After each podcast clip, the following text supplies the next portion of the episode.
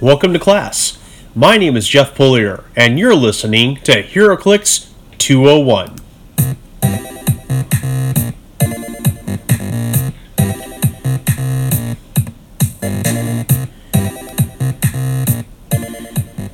With this show, I want to dive into details that many players, especially new ones, may not know.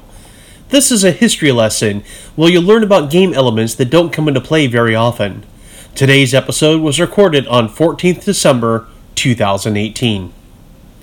Set Spotlight, where I talk about a specific release and feature noteworthy figures from that set. Critical Mass was the final set of 2003. This was a Marvel set with 96 figures to be found in boosters, 22 LEs, and a convention exclusive Colossal also assigned to the set. The rookie Diablo was an uncommon in set number CM064. He had a cost of 82 points for 7 clicks, 6 range 2 targets, no team ability, and the swim movement special. He would later be given the mystical and pass keywords. His numbers were terrible, starting at a lousy 7 8 16 3 and ending with a remarkably worse 4 5 12 1. Why bother mentioning him then? He had powers that didn't require any, any attack rolls. He opened with one click of Force Blast, three clicks of Poison, and two clicks of Outwit. After the poison were two clicks of Incapacitate. That would require a very lucky roll to succeed with his attack value of 6 on both of those clicks.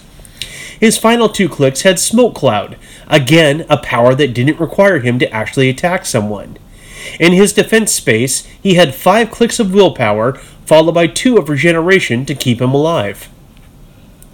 CM077 was the experienced Umar, another uncommon. Umar was 69 points, had a 10 range single target, no team ability, and was given the mystical keyword. She started with a decent 7 10 15 2, but finished at 4 6 11 1. She had phasing teleport on all except clicks 4 and 5. Offensively, she had incapacitate on clicks 1, 2, 3, 6, and 7, with telekinesis on clicks 4 and 5. Energy Shield Deflection on her first three clicks helped make up for her lower defense numbers, and she had Barrier the rest of the dial. Range Combat Expert on her first two clicks could have made that 10 range extra dangerous. The rare Selene, CM081, is our red ringed veteran for this lesson. She was 71 points for 8 clicks with a 6 range single target no team ability, and later given the keywords Externals, Hellfire Club, Mystical, and Psychic. An expert manipulator, Selene starts with four clicks of mind control. She had no move power the next two clicks, and then phasing teleport the final two. Offensively, she had two clicks of telekinesis, two of energy explosion, and her vampiric side came out with steal energy the rest of the dial. She had four clicks of toughness and no damage powers at all. Selene's first click was 9 11 17 2, and click 8 was 5 6 12 1. Umar's big brother Dormammu made his HeroClix debut in this set as the silver ringed unique CM092. He had 11 clicks, 10 range single target, and no team ability for 206 points. He was retroactively given the keywords Deity, Mystical, and Ruler. He started with 8, 12, 16, 3. While his defense numbers aren't great, his attack powers remained viable for a long time, not dipping below 9 until click 8. His final click, click 11, was 6, 17, 13, 2. He had no movement powers. His only attack power was penetrating psychic blast, which he kept clear through to click 9. He had invulnerability the first four clicks and toughness the rest of the dial. Finally, Dormammu had outwit on clicks 4 through 9. Next is the LE Calypso Ezili, CM210. Like Destiny from Xplosion, Calypso was just an inexpensive source of probability control, having that on the first three of her four clicks. That was her only power. Her numbers were 6, 7, 13, 1 at the highest, and 4, 4, 10, 1 at the lowest. She was 22 points with a 4 range single target, no team ability, and would be given the keyword mystical. Finally, we come to the convention exclusive CM225 Galactus. Galactus was playable either as a character or as a scenario for a group of players to tackle. I've provided a link to the Galactus rules in the show notes. As a playable character, Galactus could be fielded at 600, 1200, or 1800 points. At 600 points, the player would only use the starving dial. At 1200, Galactus would start with the hungry dial and then move to the starving dial after the hungry dial reached KOs. When played at the full 1800 points, Galactus started with the mighty dial, then hungry, and then starving. At 1800 points, he had 41 clicks of life. On his worst click, click 19 of the starving dial, he still had 8, 10, 17, 5. Galactus could be given a power action to take any three actions. He could use what we now call colossal stamina, but didn't take damage from it. He had the power cosmic team ability, and eventually the cosmic keyword, flight, and of course, the colossal damage symbol.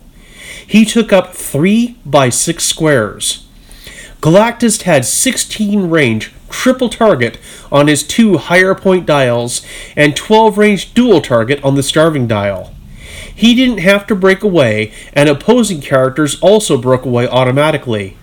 He ignored Force Blast, Incapacitate, Mind Control, Plasticity, Poison, Penetrating Psychic Blast, Shape Change, Steal Energy, and Support. Galactus was the first character to have exploit weakness, having it on 21 of his 41 possible clicks. For a full look at his powers, please see the Visual Companion on Facebook or look up his dial on HC Realms. This Galactus is still a major threat, even today. There are keywords we all know and used, both named and generic. But what about the other, almost unknown keywords? Let's reach into the keyword cornucopia. The rare Selene from Critical Mass has the externals keyword. Much to my surprise, she's one of only two characters to ever have it. The other is the experienced Gideon from GSX. The externals were a subset of mutants that were nearly immortal, able to recover from nearly any wound, and in some cases even return from the dead. As it turns out, most known externals have never been clixed. Since they're not an active group in current comics, it's not likely that we'll see more of them in the game. Actual possibilities for the keyword do include Apocalypse and Cannonball, although whether or not they're externals is open to debate. It's Team Ability Time Capsule. In this segment, I'll talk about an ATA or a team ability that isn't used any longer. The Hellfire Club Inner Circle was a print and play ATA.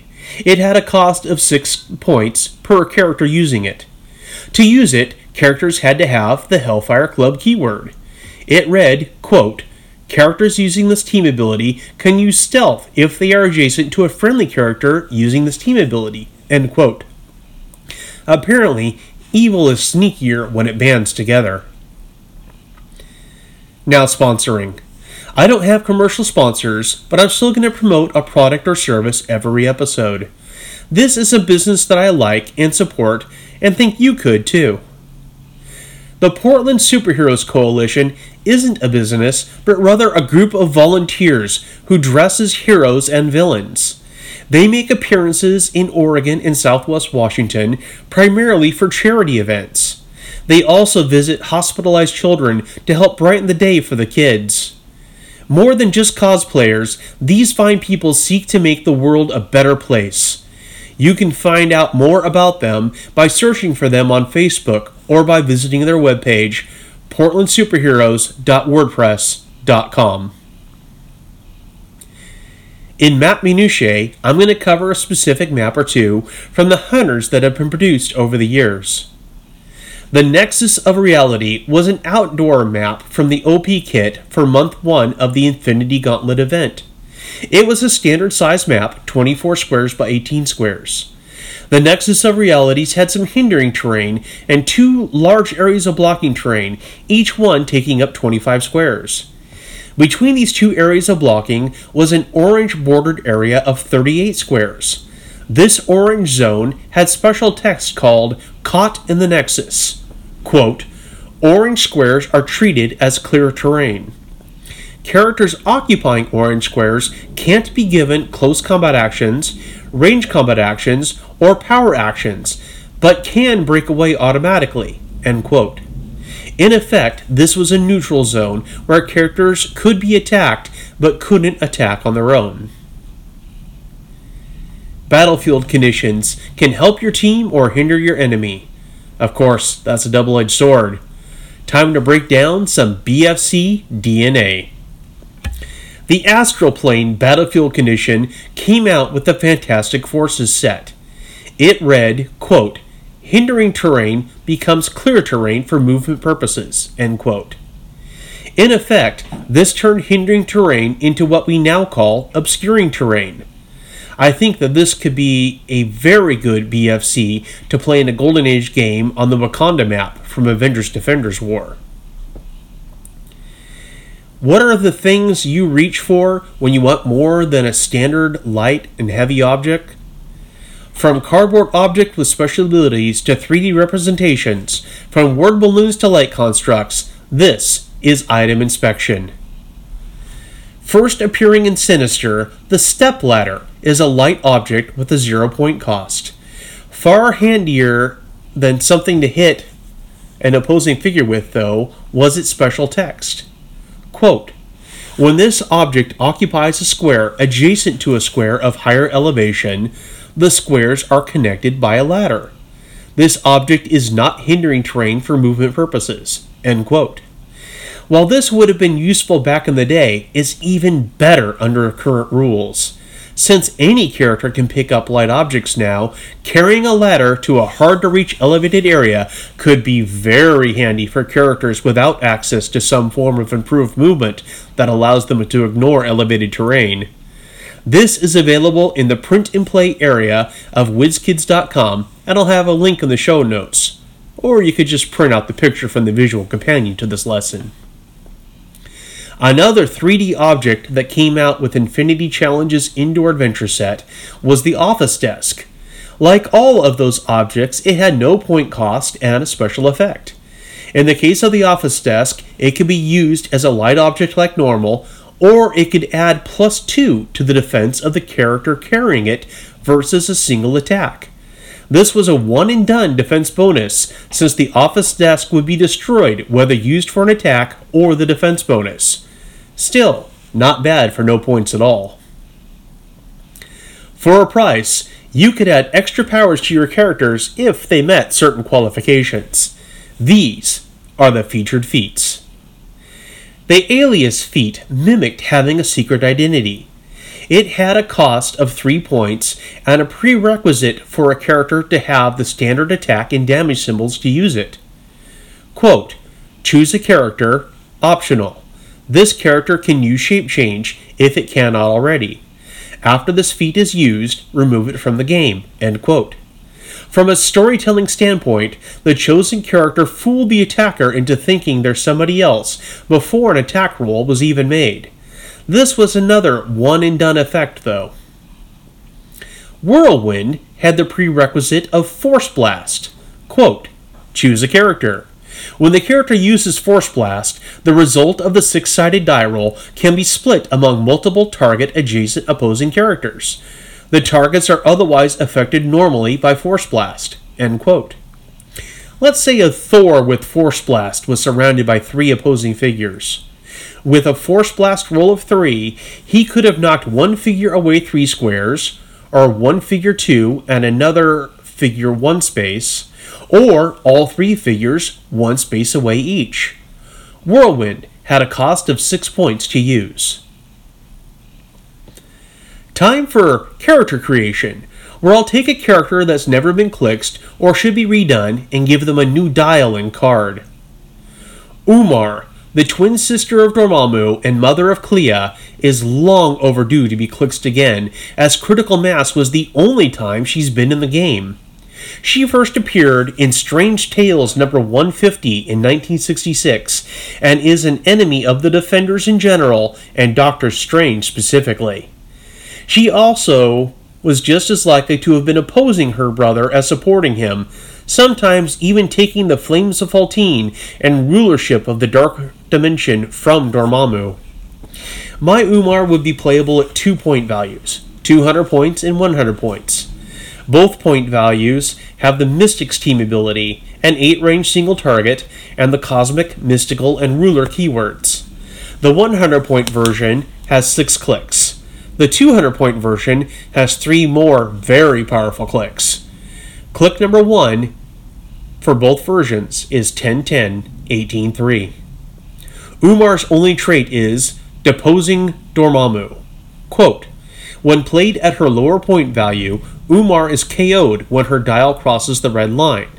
If played at full points, Umar is not KO'd immediately upon crossing the red line and gains Power Cosmic, Poison, and Giant Size. End quote. Those first six clicks, or only six clicks for 100 points, have phasing teleport all the way. Also on all six clicks is her special attack power, Seductress without equal. Quote, Umar can use mind control and adds plus one to her attack roll when doing so. If the target has the brute keyword, add plus three to her attack instead. End quote. Her defense powers are more flexible. Umar starts with one click of willpower, followed by two clicks of super senses, two clicks of barrier, and a click of regeneration.